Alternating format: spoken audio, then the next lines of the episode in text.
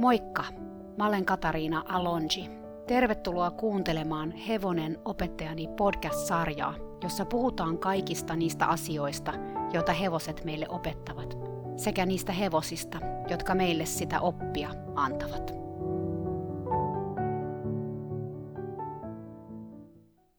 Moikka! Kiva, että tulit taas kuuntelemaan. Tämänkertainen jakso on jollain tasolla jatkoa Delachance-jaksolle, joka oli viime kaudella jakso numero 13.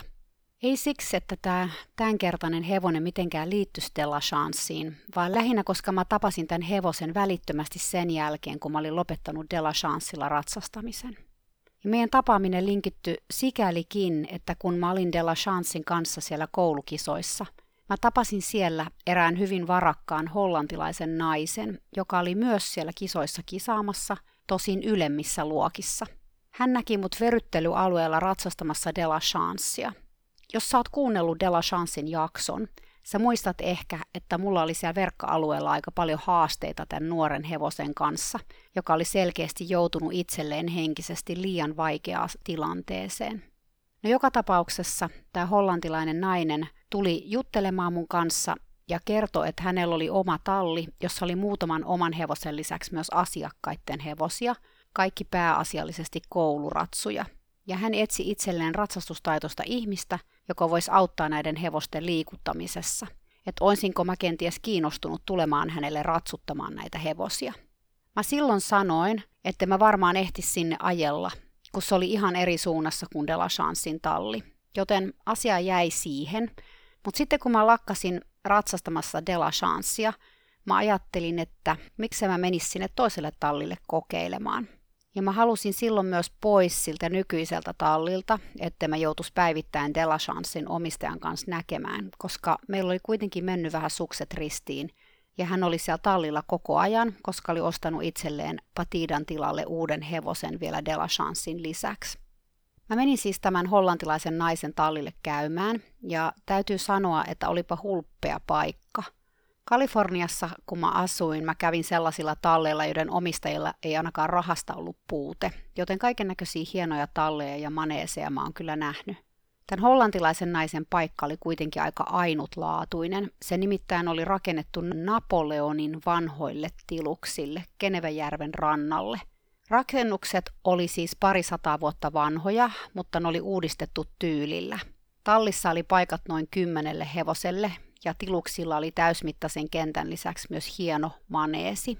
Ympäristö oli todella huoliteltu, oli kukkaistutusta ja suihkulähdettä ja sen sellaista. Vaikka eipä nuo hevoset tällaisista asioista välitä, ihmisten juttujahan nämä on. Mä sain siellä tallilla ratsastettavaksi muutamia hevosia ja yhden ponin. Kuten aikaisemminkin mun elämässä, mä huomasin aika nopeasti, että mun alla oli taas ne hevoset, joilla oli erilaisia haasteita – Aika nopeasti mä myös huomasin, että mun ja tämän tiluksen omistajan, eli sen hollantilaisen naisen, ajatukset hevosten ratsastamisesta eros aika lailla toisistaan. Mä olin siis hypännyt ojasta allikkoon, tai kuten enkuksi sanotaan, paistinpannusta tuleen, mitä tuli tilanteeseen Delachansin kanssa ja tähän nykyiseen kuvioon. Mä jouduin todistamaan tällä taalilla väkivaltaa hevosia kohtaan, jos sen päivittäin, niin ainakin viikoittain – Tämä hollantilainen nainen ei säästellyt raippaa tai kannuksia yhdenkään hevosen kanssa. Itse asiassa tämä nainen käveli joka paikkaan raippa kädessä, vaikka ei siis ollut menossa edes ratsastamaan. Kun se esimerkiksi piti tunteja, sillä oli raippa kädessä. Vielä pahempi kuin tämä nainen oli kuitenkin hänen parikymppinen tyttärensä, jolla oli suoranaisia vihanhallintaongelmia – hän suuttu ratsastaessa hevoselleen melkein joka kerta ja pieksi sitä raivon vallassa pitkällä kouluraipalla niin, että jopa hänen äitinsä joutui siihen puuttumaan. Tallilla oli myös eräs lapsi, 11-vuotias rikkaan perheen tyttö, jolla oli valtavan lahjakas esteponi. Tämä tyttö ihannoi tätä tallin omistajan väkivaltaista tytärtä ja sen takia matki hänen käytöstään oman poninsa kanssa – Kerran mä jouduin menemään väliin, kun tämä 11-vuotias hakkasi luudalla ponia harjauspaikalla, kun poni oli kaksin puolin kiinni, koska poni ei ollut väistänyt häntä, kun hän pyysi. Täytyy sanoa, että jotenkin on vielä astetta kauheampaa nähdä lapsen pieksevän hevosta aikuisen lailla kuin sen aikuisen. Se oli todella pysäyttävä kokemus, jota mä oon kantanut mukanani nyt vuosia. No, vois kuvitella, että mä lähtisin tällaisesta paikasta pois sillä sekunnilla, kun mä tajusin, mikä on meininki, mutta mä sinnittelin siellä kuitenkin jonkin aikaa, ja siihen oli syynä kaksi hevosta, Oliver ja Gahu. Tämä on Gahun ja hänen omistajansa tarina. Mä olin ollut täällä tallilla ratsastamassa nimittäin vasta pari päivää, kun sinne tuli uusi hevonen. Hevonen oli vasta nelivuotias puoliverinen nimeltä Gahu. Se oli hyvä sukunen. Sen isä oli eräs Sveitsin kaikkien aikojen kuuluisin siitosori nimeltä Gauguin de Lully, joka oli voittanut olympiamitaleja ja mitä kaikkea kouluratsastuksessa – Gahout tuli tämän hollantilaisen naisen valmennukseen, koska vaikka sen omistajalla olikin hevosista kokemusta ja oli myös ratsastuksesta jonkun verran kokemusta, hän oli vielä aika lailla aloittelija, mitä tuli kouluratsastukseen ja nuoren hevosen kouluttamiseen. Mä muistan, kun mä näin tämän hevosen ja sen omistajan ensimmäistä kertaa. Gahu oli iso ruunikko, jotain 170, ehkä vähän yli, ja sillä oli pilkettä silmäkulmassa. Se oli myös äärimmäisen eläväinen yksilö, ja mä näin heti, että omistaja oli sen kanssa aika lailla helisemässä. Hän oli tosi piirteä ja ystävällinen nainen, mutta mä koin heti, että pinnan alla oli valtavaa epävarmuutta ja pelkoa. Ei vaan hevosta kohtaan, mutta myös sosiaalisissa tilanteissa toisten ihmisten kanssa. Ja ehkä sellaista pelkoa ihan elämääkin kohtaan. Me satuttiin alusta saakka Gahuun omistajan kanssa tallille aina samaan aikaan. Alkuujouden jälkeen hän kertoi, että hän oli ratsastanut lapsena ja nuorena paljon. Hänellä oli ollut itse asiassa oma estehevonenkin, jolla hän oli kisannut. Sitten hevonen oli kuollut ja siihen tapaukseen liittyi tällä naisella kauheasti kaikenlaista traumaa. Hän oli lopettanut ratsastuksen siihen. Hän oli kuitenkin jäänyt haaveilemaan hevosista ja nyt 15 vuotta myöhemmin hän oli päättänyt hankkia hevosen. Hän ei kuitenkaan ollut todellakaan ajatellut ostaa nuorta hevosta tai edes puoliveristä, vaan oli etsinyt rauhallista vanhempaa Frans Montagne-rotusta hevosta. Välihuomautuksena mä haluan kertoa tästä hevosrodusta sen, että ne on vähän niin kuin Suomen hevoset, mutta ehkä vähän pienempiä, mutta siis selkeästi raskastekoisempia ja pienempiä kuin puoliveriset. Tämä sveitsiläinen rotu tunnetaan myös nimeltä Freiberger. Mutta takaisin tähän Gahun omistajaan. Kun hän oli katsonut myyntiilmoituksia, hän oli nähnyt kuvan Gahuusta, eikä ollut voinut unohtaa hevosta. Sen katse oli mennyt suoraan hänen sydämeensä. Seuraavaksi hän oli tajunnut soittavansa siihen ilmoituksessa olevaan puhelinnumeroon ja sitten menevänsä katsomaan hevosta. Hevosen kokeileminen oli ollut tosi pelottavaa, koska se oli niin iso ja tosi nuori, eikä osannut kauheasti vielä mitään. Se oli myös tosi, tosi urheilullinen. Tämä urheilullinen onkin hyvä sana kuvailemaan Gahuuta. Gahuusta huokui jotenkin sellainen atleettisuus, sen liikkeet ja reaktiot oli tosi nopeita, mutta kuitenkin äärimmäisen hallittuja. Mä oon ehkä vähän hullu, mä en koskaan tehnyt mitään tällaista, Gahuun omistaja sanoi mulle.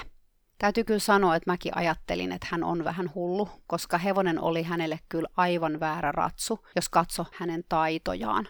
Kahus oli kyllä ihan tarpeeksi ihan kenen tahansa taidoille. Hollantilainen nainen oli sen kanssa aika nopeasti myös helisemässä, koska vaikka hän oli ihan taitava ratsastaja, tällä hevosella taito kyllä joutui kelle tahansa koetukselle. Ja etenkin jos ratsasti tämän naisen tyylillä. Hänen mielestään hevosia piti höykyttää, ja hän itse kohteli niitä kuin vihollisia, huutaa niille kovaan ääneen, jos ne ei käyttäytynyt niin kuin hän halusi, ja piiskaten niitä ratsastaessa hermostuneeseen jännittyneeseen raviin, joka hänen mielestään oli hienoa. Gahu ei kestänyt tällaista meuhkaamista lainkaan, ja se kiihtyi tallin omistajan kanssa todella helposti, jolloin ratsastuksesta tuli yhtä tappelua – Lisäksi Gahu osasi pukittaa todella taitavasti, ja sen kaikki askelait oli muutenkin tosi haastavat istua. Mä oon melko varma, että tallin omistaja tuli siltä alas pari kertaa ihan kunnolla, mutta hän ei tietenkään sitä ääneen myöntänyt, mutta ainakin kerran hän ei ratsastanut yhtäkään hevostaan parin päivään ja nilkutti kävellessään sen näköisenä, että jotain oli sattunut jonkun kanssa. Ja ihan välihuomautuksena vielä siis sekin, ettei tämä nainen käyttänyt koskaan kypärää, koska Sveitsissä oli sellainen kirjoittamaton sääntö, että vaan lapset ja pelkurit käytti kypärää. Tosin itse mä käytin kyllä aina kypärää, mutta musta nyt puhuttiinkin sen takia mun selän takana, koska se oli ihan ennen kuulumatonta, että joku valmentaja tai ratsuttaja tai opettaja käyttäisi kypärää. Mutta takaisin tarinaan. Tallin omistajalla meni muhun hermot aika nopeasti, koska mä en hänen mielestään ollut tarpeeksi jämpti hevosten kanssa. Pian mä huomasin, että mä sain enää ratsastaa vakituisesti vaan Oliverilla, joka hollantilaisen tallin omistajan mielestä oli ihan kaamea luuska, niin kuin hän tätä hevosta tosiaan kuvaili – Oliver oli ehkä Delachansin jälkeen vinoin ja jäykin hevonen, jota mä oon koskaan ratsastanut. Tuntui siltä, kun ohjat olisi ollut seinässä kiinni. Se hevosen kaula oli jotenkin niin jäykkä ja koko etuosa suusta lähtien. Oliverin ruotsalainen omistaja oli Saksassa ollessaan katkassut kätensä ratsastusonnettomuudessa. Hän oli ollut kokeilemassa uusia hevosia itselleen ja yksi niistä oli pukittanut hänet selästään – hän ei voinut siksi ratsastaa tätä hevostaan lainkaan, eikä tallinomistaja halunnut mennä tämän kaamean luuskan selkään mistään hinnasta, joten Oliver annettiin mulle ratsastettavaksi. Mä sain tehdä Oliverin kanssa ihan mitä vaan. Hollantilainen tallinomistaja lähinnä pyöritteli silmiä meidän touhuille, sillä sen jälkeen kun mä totesin Oliverin fyysisen tilan, mä lähdin aika lailla sen kanssa alusta – tässä vaiheessa mä voin kyllä sanoa, että mun ei olisi pitänyt lähteä tämän hevosen kanssa edes sieltä ratsastuksen alusta, vaan se oli kyllä niin jotenkin päreinä, että sitä ei olisi varmaan pitänyt ylipäätään ratsastaa. Mutta se ei ole tämän podcastin aihe. Valitettavasti mä en siinä vaiheessa tiennyt, mitä mä tiedän nyt. Mä yritin pysyä poissa maneesista tai kentältä, kun tämä tallin omistaja ratsasti, mutta välillä mä väkisinkin jouduin sinne samaan aikaan hänen kanssaan. Eränä tällaisena kertana hän oli siellä Kahuun ja Kahuun omistajan kanssa. Hän piti omistajalle tuntia ja se ei sujunut kovin hyvin, sillä vaikka omistaja ei ollut ihan aloittelija, hänestä näki, että hän ei ollut ratsastanut paljon. Hevonen taas oli nuori ja ei ehkä aina ymmärtänyt, mitä siltä pyydettiin – Tallin omistajalla meni tähän hermot aivan täysin ja hän huusi pääpunaisena Gahuun omistajalle, kunnes tämä oli aivan itkukurkussa eikä pystynyt enää ratsastamaan. Siinä vaiheessa tallin omistaja meni itse Gahuun selkään ja tyypilliseen tapaansa lähti niin sanotusti soitellen sotaan. Kahu ei kuitenkaan tällaista sietänyt ja se ihan tosissaan yritti saada tallin omistajan selästään alas. Se melkein onnistuki ja sai sit saman tien selkäänsä – Mä itse yritin maneesin toisessa päässä keskittyä Oliverin jumppaamiseen maasta käsin käynnissä, mutta vaikeatahan se oli, kun toisessa päässä on täyssota käynnissä. Myöhemmin tallissa Kähuun omistaja oli ihan kyynelissä, kun hän hoiti hevostaan, joka oli hiestä aivan märkä. Mä kysyin häneltä, oliko kaikki ok, vaikka tietty sokeekin olisi tajunnut siinä vaiheessa, ettei todellakaan ollut, etenkin kun mä olin nähnyt, mitä maneesissa oli tapahtunut. Kahun omistaja tilitti tuntojaan. Hänen itse tuntonsa ratsastajan oli ihan pohjamudissa ja sen lisäksi hän oli tosi tosi pahoillaan hevosensa puolesta. Siis mä tajun kyllä, että varmaan tallin omistaja osaa asiansa, onhan tämä vaikea hevonen ja varmaan se pitää laittaa jotenkin kuriin tai kouluttaa. Mutta pitääkö sitä lyödä niin paljon? Onko se aina tällaista nuoren hevosen kanssa? Mun tekee niin pahaa se, miten hän kohtelee kähuuta, mutta mitäpä mä tiedän hän sanoo mulle. Sitten hän kysyi multa, mitä mieltä mä olin. Mä kerroin hänelle ihan rehellisesti mun mielipiteeni, että tallin omistaja oli mun mielestä todella kärsimätön ja väkivaltainen ja aiheutti omalla toiminnallaan ongelmia hevosten kanssa, koska niin se metsä vastaa, kun sinne huudetaan. Kahun omistaja oli helpottunut mun vastauksesta, koska hän tunnusti olevansa samaa mieltä mitä mä teen? En mä voi olla yksin mun hevosen kanssa. Mä tarviin valmentajan ja tämä hevonen tarvii ratsuttajan, koska se on niin nuori. Me juteltiin Kahun omistajan kanssa hänen tilanteestaan usein. Hän myös usein seurasi mun työskentelyä Oliverin kanssa ja kyseli tosi paljon kysymyksiä siitä, mitä mä tein ja miksi mä tein asioita niin kuin mä tein. Eräänä päivänä, kun mä hoidin ratsastuksen jälkeen Oliveria, hän tuli mun luokse. Mä haluaisin nähdä sut Kahun selässä, haluaisitko kokeilla sitä? Hän kysyi. Mä en oikein tiennyt mitä vastata, koska mä tiesin, että tämä tallinomistaja ei ilahtuisi, jos mä menisin niin sanotusti hänen tontilleen ja ratsastasin hänen asiakkaansa hevosella. Kahun omistaja arvas, mitä mä ajattelin ja muistutti, että Kahu oli hänen hevosensa ja loppupeleissä hän päätti, kuka sen selkään meni, mikä oli tietenkin totta. Mä sanoin hänelle, että mä voisin ratsastaa hänen hevosellaan ihan mielelläni, mutta hänen tulisi kertoa siitä tallin omistajalle ensin. Mä kuitenkin olin jo valmiiksi tallin omistajan mustalla listalla. Tosin tässä vaiheessa mä olin jo miettinyt, että mun oli lähettävä tuolta tallilta pois, koska mä en vaan enää jaksanut sitä ilmapiiriä ja miten he kohteli hevosiaan. Oliverin jättäminen tuntui vaan niin kauhean vaikealta, ja sen jälkeen, kun mä olin pyytänyt paikalle kiropraktikon, joka muuten näin välihuomautuksena oli kysynyt, että oliko tämä hevonen ollut jossain vakavassa onnettomuudesta, koska se oli niin vino, mutta ei, ihan se oli ratsastuksella saatu tällaiseksi. Anyway, Oliver oli edistynyt niin kivasti, että mä vaan oikein voinut lähteä tai kyennyt lähtemään sieltä vielä pois. Ja lisäksi Oliver oli vaan niin ihana. Ja nyt pitää vielä tähän väliin sanoa, koska mä en varmaankaan Oliverista itsestään tee koskaan podcastia, että onneksi sit myöhemmin mä kuulin, että Oliver myytiin ja se pääsi toisenlaisiin töihin vammaisratsuksi, jossa se oli varmaan aivan loistava. Se oli ehkä yksi parhaimpia uutisia, mitä mä Sveitsissä ollessani kuulin yhdestäkään hevosesta. Mutta takaisin tarinaan. Tallin omistaja ei todellakaan ilahtunut siitä, että Cahoon omistaja halusi muun ratsastavan hevosellaan. Hän kuulemma piti pitkän puheen siitä, kuinka se olisi todella huono hevosen koulutuksen kannalta ja niin edelleen.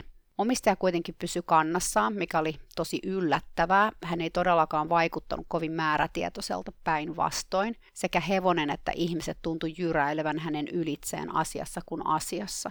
Tallin omistaja piti tuntinsa yleensä ulkokentällä, jos sää salli, joten mä päätin mennä maneesiin ratsastamaan kähuuta, koska mä en todellakaan halunnut tallin omistajan olevan paikalla tai ylipäätään kenenkään muukaan.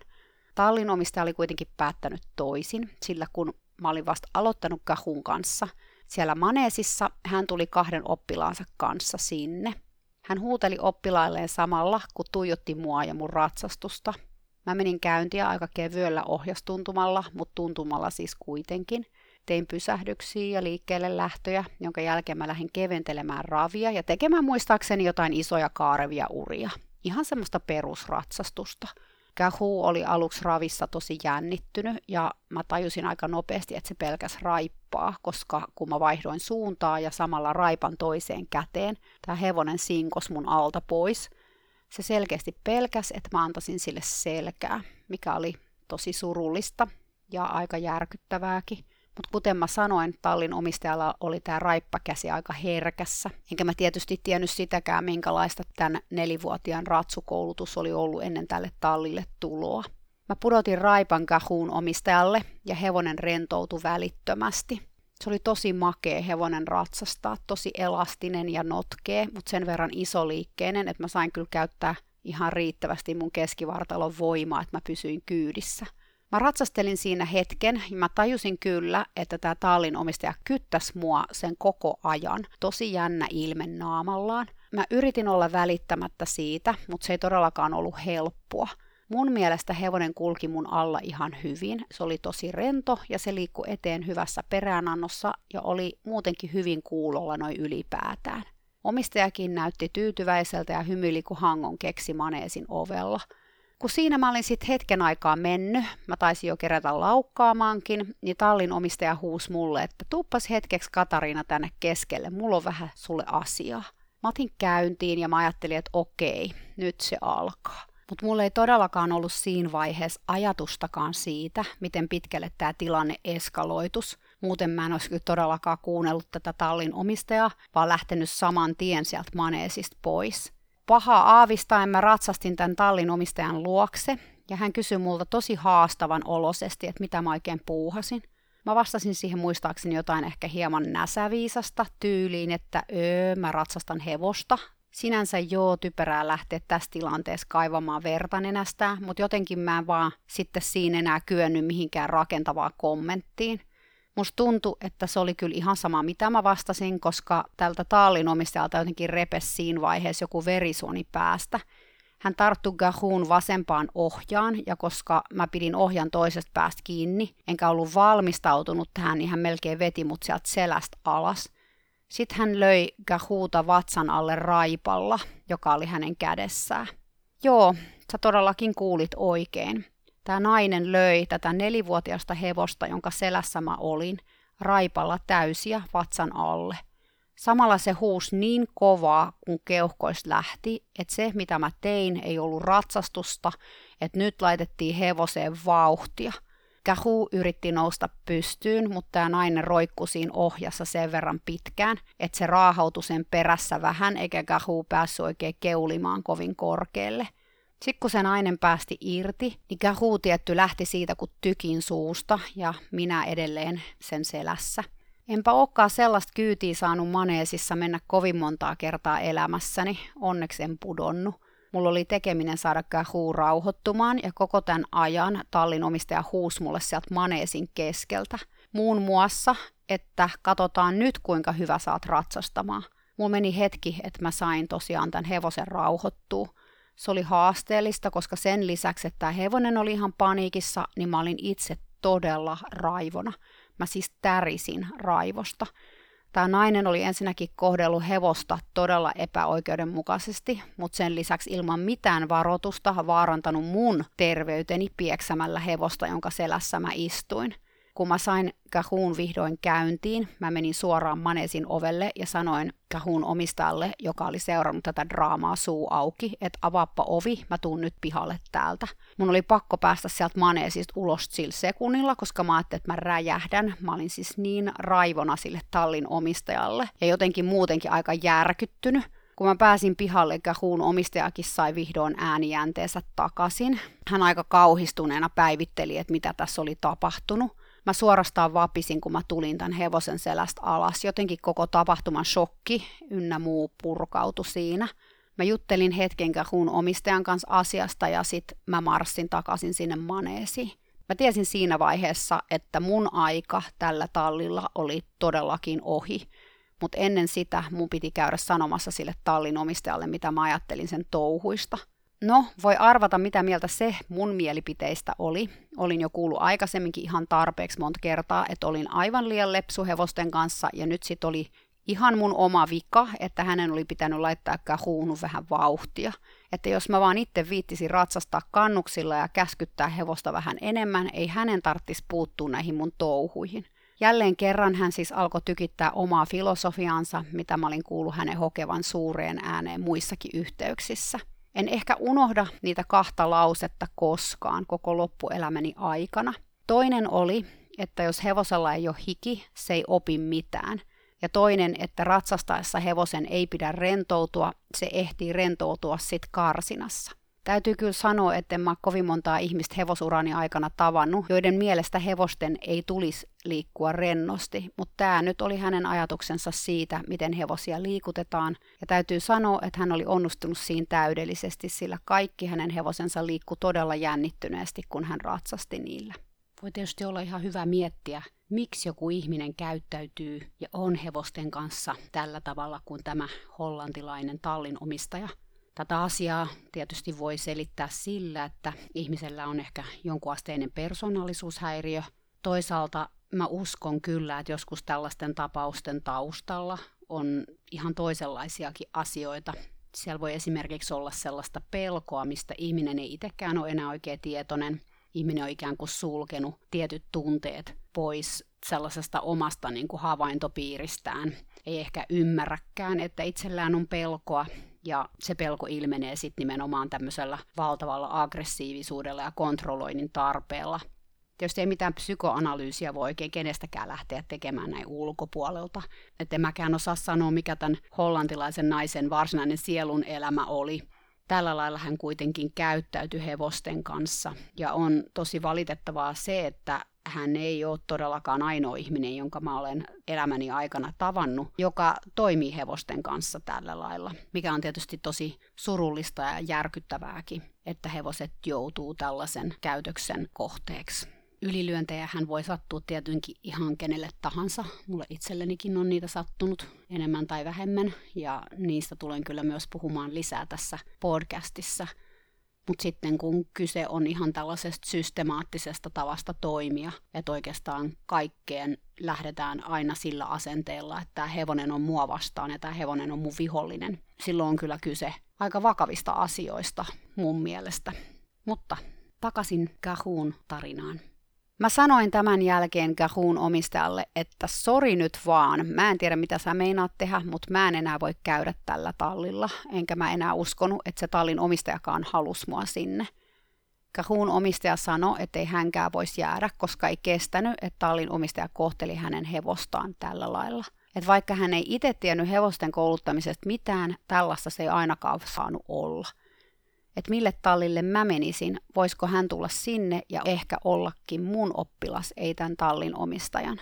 Niin me lähdettiin sitten kimpas pois sieltä rikkaan hollantilaisen naisen Napoleonin aikaisilta tiluksilta ja mentiin takaisin sille ykseritallille, josta mä olin siis lähtenyt aikaisemmin ja olin kyllä käynyt siellä välillä tässä välissäkin ratsastamassa parin mun asiakkaan hevosta. Eli siis sille tallille, jossa se Delachanskin vielä oli. Mä ryhdyin ratsastamaan Gahuuta muutaman kerran viikossa ja lisäksi pidin omistajalle lyhyitä ratsastus- ja maasta käsittelyvalmennuksia. Olihan hevonen vasta neljän. Kahun omistajalla oli tosi paljon pelkoja, etenkin ratsastaminen pelotti, mutta usein myös ihan hevosen taluttaminenkin. Tietysti Kahuukaa ei ollut ihan sieltä rauhallisemmasta päästä. Hevosella oli energiaa kuin pienessä kylässä. Lisäksi oli todella nopea lukemaan ihmisten rajoja ja käyttäytymään sen mukaisesti. Tällä omistajalla oli haasteita omien rajojensa kanssa, siis ihan elämässä yleensä.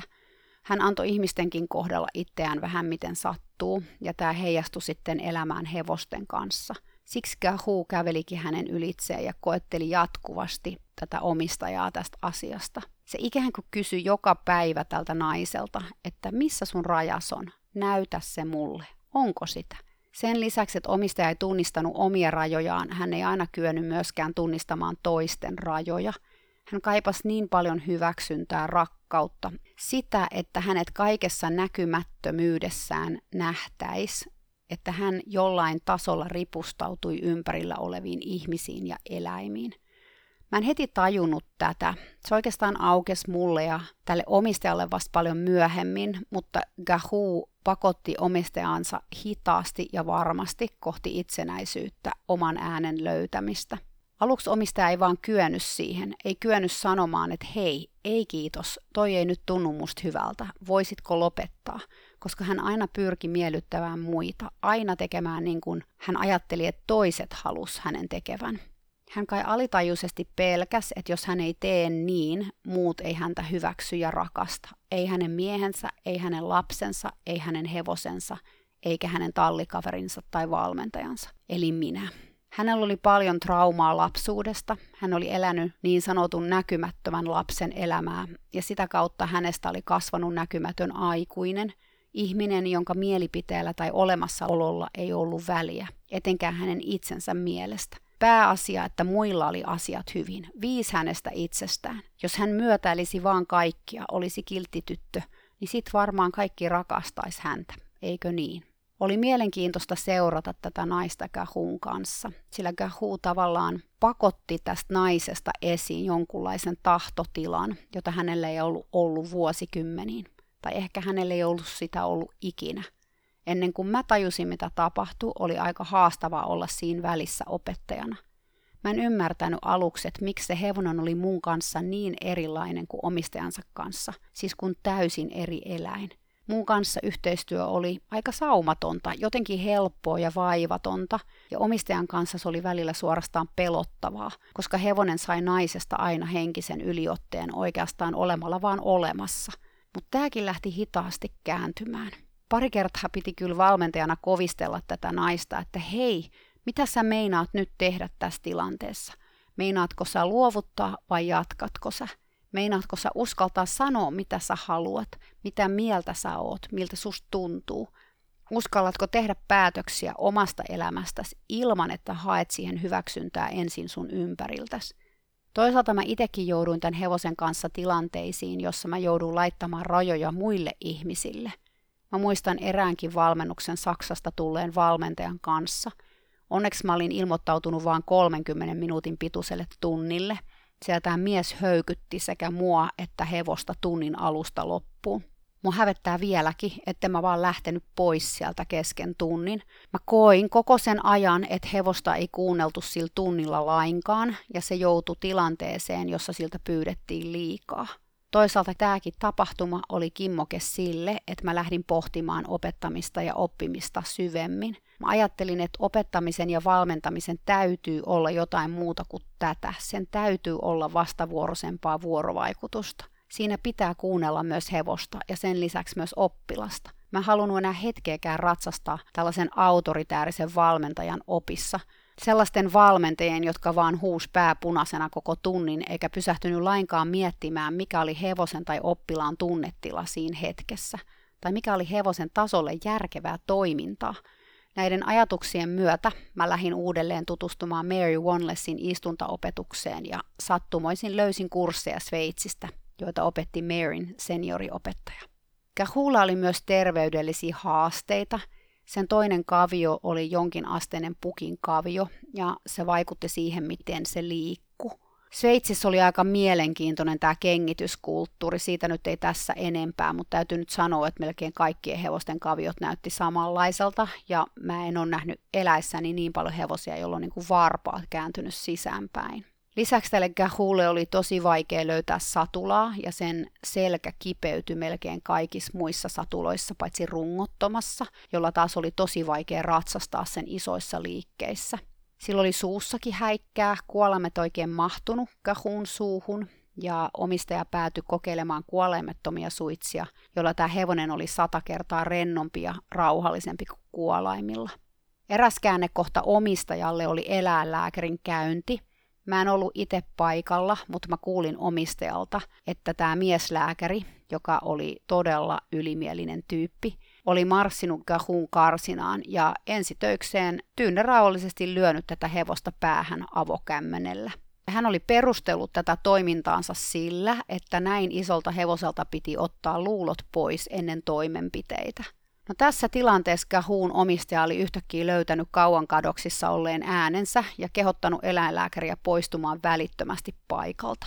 Tämä oli aivan uskomattoman rohkea teko, koska tällä nimenomaisella eläinlääkärillä oli ihan valtavasti valtaa tuolla alueella. Ja jos halusi hevoselleen hoitoa, niin hänen kanssaan ei todellakaan halunnut olla huonoissa väleissä. Ja tämä on juuri se, mitä tämä eläinlääkärikin oli sanonut Gahuun omistajalle. Hän oli sanonut, että pidä hevoses, hän ei ikinä tulisi siihen koskemaan, joten onnea vaan ja menestystä. Onneksi Gahun omistaja ensisokin jälkeen löysi, kun löysikin toisen eläinlääkärin ja vielä naispuolisen, mikä sekin on aika yllättävää, nimittäin kaikki meidän alueen eläinlääkärit oli miehiä. Gahun omistaja heräsi vuosien saatossa kuorestaan. Hitaasti, mutta varmasti hän alkoi löytää omat rajansa oman itsensä. Tätä on vaikea tässä lyhyesti edes mitenkään kertoa, koska tarinasta voisi tehdä täyspitkän elokuvan. On ihan uskomatonta, miten tämä hevonen jotenkin pikkuhiljaa, kun varkain, muutti tämän naisen elämän. Tämä nainen löysi äänensä ja ensimmäistä kertaa elämässään uskalsi sanoa, mitä hän halusi ja miksi. Hän oppi sanomaan ei, mutta hän oppi myös sanomaan kyllä.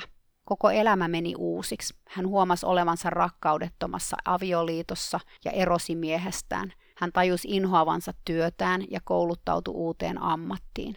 Mä voin rehellisesti sanoa, että hän on tänä päivänä aivan eri ihminen kuin silloin, kun häneen tutustuin, kun hän oli ostanut tämän hevosen. Hän itse sanoo, että suurin kimmoke tähän muutokseen hänen elämässään oli nimenomaan Gahu, joka toi pintaan niin monia epämiellyttäviäkin tunteita, joita hän ei ollut uskaltanut aikaisemmin tuntea, jotka hän oli onnistunut työntämään itseltäänkin piiloon. Pelkoa, raivoa, häpeää. Kaikki nämä puski pintaan hevosen ansiosta ja vaati tulla kuulluksi. Mä voin kertoa edes kuinka monta kertaa meidän valmennustunti päättyi, jos ei kyyneliin tai vapautuneeseen nauruun, niin ainakin pitkälliseen keskusteluun tunnepuolen asioista. Tämä omistaja kiinnostui maasta työskentelystä ihan tosissaan ja mietti monia eettisiä kysymyksiä, mitä tuli ratsastukseen. Taustalla myös koko ajan lymyili pelko. Ratsastus ei ollut miellyttävää, kun aina piti vähän jännittää. Hän alkoi tehdä pitkiä maastolenkkejä maasta käsin Gahun kanssa, mutta sitten aina välillä taas ympäristön painostuksesta päätyi hevosensa selkään, koska koki, että hevosta pitää ratsastaa, sitä varten hevoset on olemassa, eikö? Sitten eräänä päivänä Gahu pukitti omistajansa selästä alas maastossa. Omistaja kertoi, että hän oli horjahtanut satulassa Gahuun hypättyä ravissa sivuun jostain syystä, ja tämä horjahdus oli ollut hevoselle liikaa ja siksi tuli pukit. Kähu oli tosi herkkä hevonen, etenkin ratsain. Omistaja loukkasi lonkkansa, ja se oli se viimeinen niitti. Sinä päivänä Kähuun omistaja yksinkertaisesti vaan päätti, ettei ratsastaisi enää tällä hevosella. Kähu oli silloin ehkä seitsemänvuotias. Monet ihmiset kyseenalaisti jatkuvasti tätä päätöstä, etenkin koska mä edelleen jatkoin hevosen ratsastamista pari kertaa viikossa. Miksi et mene selkään? He kyseli omistajalta. Niinpä, mutta miksi hän menisi, jos ei halua? Lopulta omistaja päätti muuttaa Kahuun lähemmäksi omaa kotiaan. Hän oli ajanut tallille 45 minuuttia suuntaansa, mikä on töiden jälkeen kyllä kieltämättä uuvuttavaa. Lisäksi, jos hän ei ratsastaisi enää hevostaan, miksei viedä sitä paikkaan, jossa hän voisi tehdä sen kanssa muita asioita, ja jossa hänellä olisi enemmän aikaa tehdä sitä, koska matkaa tallille olisi vain viisi minuuttia. Mä olin tosi tyytyväinen siihen, että omistaja oli vuosien aikana kasvanut niin paljon ihmisenä, saanut niin paljon itsevarmuutta hevosensa kanssa, että hän koki voivansa lähteä niin sanotusti omilleen. Mä olin ollut hänen tukenaan jo muutaman vuoden, auttanut häntä monessa, mutta nyt hänen oli aika tehdä kaikki itse, ottaa vastuu kokonaan itselleen. Kähu muutti uuteen kotiinsa, jossa se aluksi vielä asui karsinassa ja ulkoili kaverin kanssa päivät isossa tarhassa – mutta pari vuotta myöhemmin se muutti pihattoon, jossa se asustelee edelleen tänä päivänäkin seuranaan toinen hevonen. Sen omistaja ei edelleenkään ratsasta sillä. He tekee yhdessä jonkin verran liberty-juttuja kentällä, eli vapaana. Pelaavat jalkapalloa isolla pallolla sekä käy pitkillä, joskus tuntien pituisilla maastolenkeillä yhdessä. Kähu on edelleenkin omistajansa silmäterä, hänen terapeuttinsa, niin kuin omistaja aina sanoo. Siitä ei tullut koskaan huippukouluratsua sukupuustaan huolimatta, eikä esteratsua, josta omistaja joskus haaveili. Mutta sitä on rakastettu kyllä koko sen elämä, joka on ollut kyllä ihan hyvä elämä, etenkin viimeisinä vuosina, jolloin se on saanut elää suhteellisen stressitöntä elämää. Ja sen lisäksi Kahuu sai aikaan ehkä sen tärkeimmän. Se mullisti omistajansa elämän täysin, auttoi häntä näkemään ne asiat elämässä, joita omistaja ei ollut uskaltanut katsoa aikaisemmin hevonen valmensi omistajan muuttumaan, olemaan se oman elämänsä sankari, ottamaan niin sanotusti ohjat käteen ja menemään kohti niitä asioita, jotka itsestä tuntuu oikeilta. Etsimään onnea ja uskomaan siihen, että ylipäätään ansaitsee sen onnen. Lisäksi Kahu ja hänen omistajansa opetti mulle, että joskus hevosen omistajuus ja yhteistyö hevosen kanssa ei näytä siltä, kuin se ehkä suurimmalle osalle ihmisistä näyttää. On tärkeää kuunnella hevosta ja itseään ja tehdä niitä asioita, jotka tuntuu oikeilta. Joku haluaa ratsastaa ja kilpailla, toiselle on tärkeämpää luoda suhde hevoseen maasta käsin. Sillä ei ole väliä, onko hevonen nuori tai vanha, mahtavan suvun omaava tai ihan tavistapaus. Tai onko se niin sanotusti lupaava. Ei hevonen ajattele, että menipä mun elämäni hukkaan, kun en kisannut kansainvälisesti tai edes kansallisesti. Se on ihmisten ajattelua se. Hevosen kanssa voi olla niin monella tapaa. Koska suurin osa ratsastaa tai ajaa tai tekee jotain muuta hevosurheilun muotoa, se ei tarkoita, että sun on myös tehtävä just niin. Miksi ratsastaa vaan siksi, että muiden mielestä se on tarpeellista? Miksi teen ympäristön painostuksesta jotain sellaista, josta en nauti? Miksi hevonen ei voisi olla onnellinen ilman ratsastusta, jos se kuitenkin saa liikkua? Voinko päättää olla ratsastamatta ja silti pitää mun hevosen? Kahun omistaja kävi läpi monia vaikeita kysymyksiä hevosensa kanssa, siis sen lisäksi, että hän kävi läpi kysymyksiä, jotka liittyy häneen itseensä. Miksi en osaa asettaa rajoja? Voinko asettaa rajat ja silti saada rakkautta? Jos sanon ei, hylätäänkö mut? Entä jos sanon mielipiteeni, mitä silloin tapahtuu? Osaanko seistä omilla jaloillani, tehdä omat päätökseni? Nämä on asioita, joita me kaikki voidaan miettiä omassa elämässämme jos se on tarpeellista. Tämä oli ihanan Gahuun tarina. Toivon, että joku päivä mä pääsen taas Sveitsissä käymään. Silloin mä menen varmasti vierailemaan Gahuun ja hänen omistajansa luona. Mä en ole nähnyt heitä kahdeksaan vuoteen, mutta onneksi me ollaan oltu yhteydessä ja olen somen kautta saanut seurata myös Gahuun elämää kaikki nämä vuodet. Toivottavasti tämä tarina herätti ajatuksia. Kiitos, että kuuntelit. Ollaan aina vaan lempeitä viisaille hevosillemme. Ne tietävät meistä enemmän kuin ikinä uskommekaan. Moikka!